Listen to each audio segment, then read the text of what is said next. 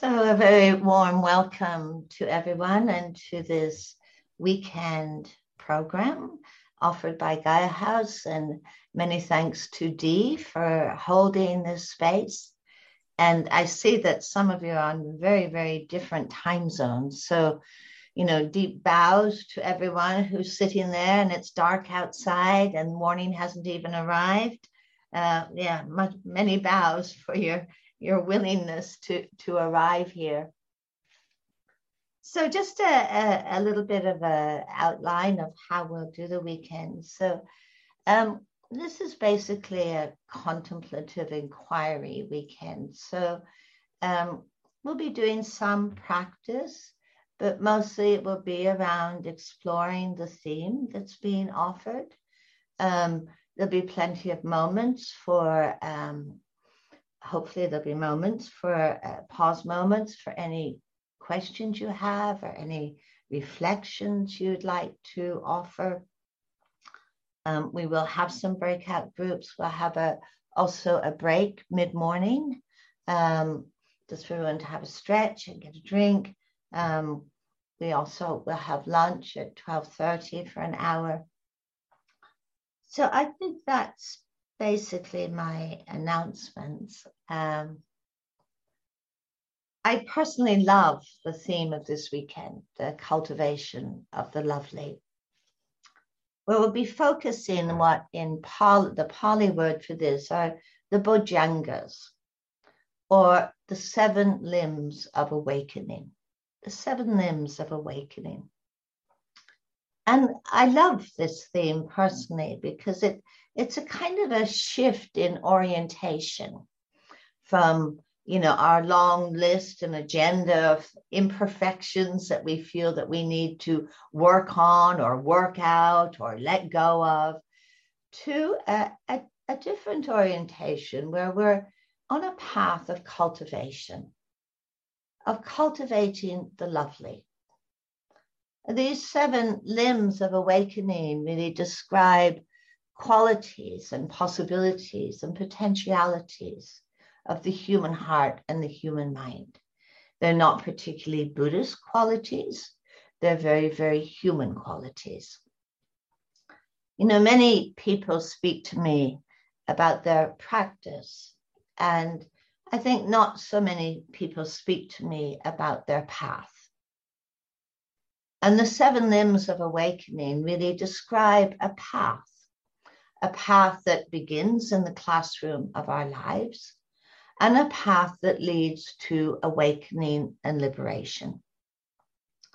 You know, the Buddha was deeply concerned, is passionate about human flourishing, about us learning to live the lives that are possible for us as creative, embodied, grounded, insightful human beings. He wasn't so concerned with perfect meditators. His primary concern was encouraging people to live a deeply ethical and embodied and wakeful life. So as we explore these seven limbs of awakening this weekend, really encourage you to have that shift inwardly, where we're not so focused on, you know, working on the difficult, but on cultivating the lovely, the wholesome, the liberating, and having the confidence within ourselves that cultivation of the lovely and the liberating is actually what does the releasing and the unbinding from the difficult.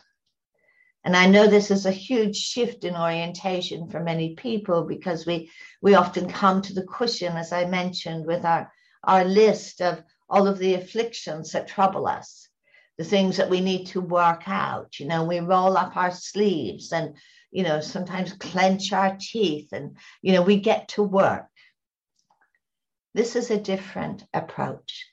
It is about bringing that question into our lives of what does it mean to be awake in the midst of all things? in the midst of the challenging, in the midst of the difficult, in the midst of our moods and mind states, in the midst of our struggles. What can we cultivate in this moment? The Bojjhangas, these seven limbs, these seven qualities that are at the root of the path of awakening, truly are intention-led, and very consciously intention-led. And for me, one of the greatest shifts that I see people make on this path is when they give much greater authority to wholesome and skillful intention than to the prevailing mood or mind state of the moment. So intention is something that we commit to, and it is the embarkation point of all human flourishing, that dedication and that commitment to live an intentional life. So that kind of provides a sort of context for this weekend. And I would like to encourage us, if we can, to just come together. It's just a short sitting period for us all to arrive here.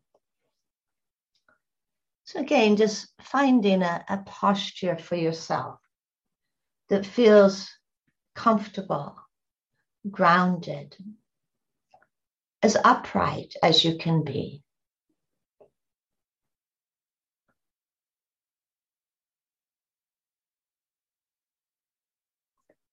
And gathering, collecting your attention from the passing thoughts, the tasks that remain undone, the imagery, the memories, the plans. It's quite simply gathering your attention and establishing mindfulness in the body of this moment, however it is.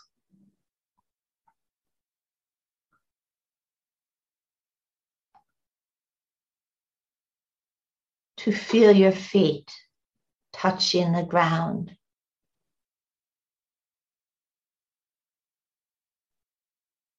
The contact of your backside on the cushion or the chair.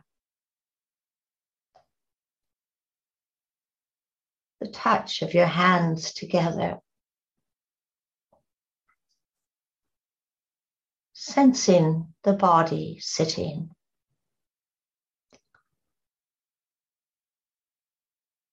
A body that is an intentional body, wakeful, upright, softening.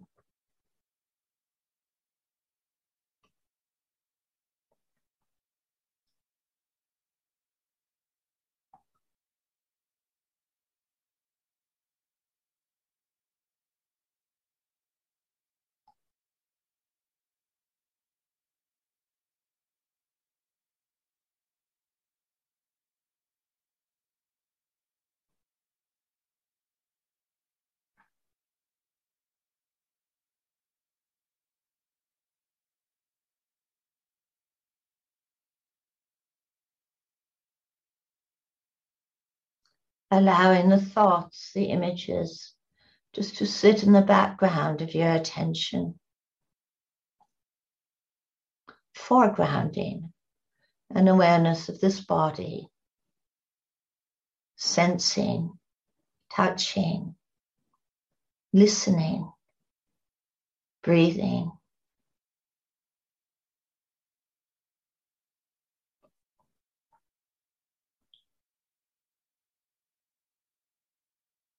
Appreciating the taste of inner collectedness and groundedness.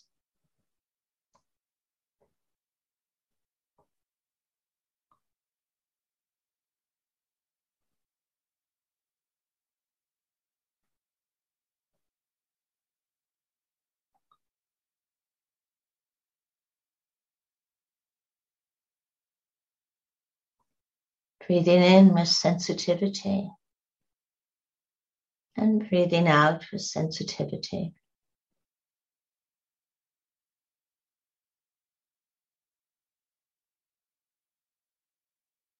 Breathing in, calming all that is agitated. Breathing out, calming all that is agitated.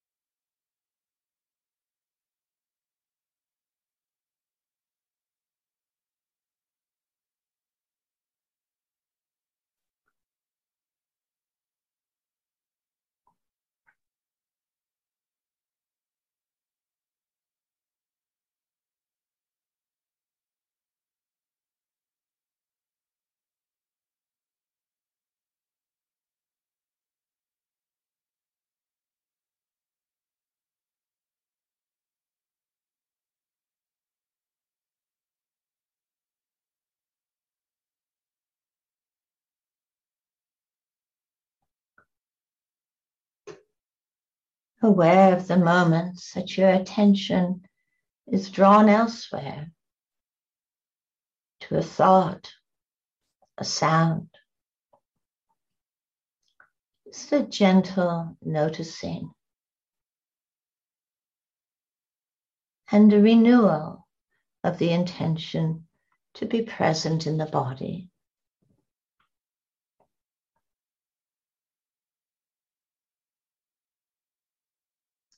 To inhabit the body and to inhabit this moment.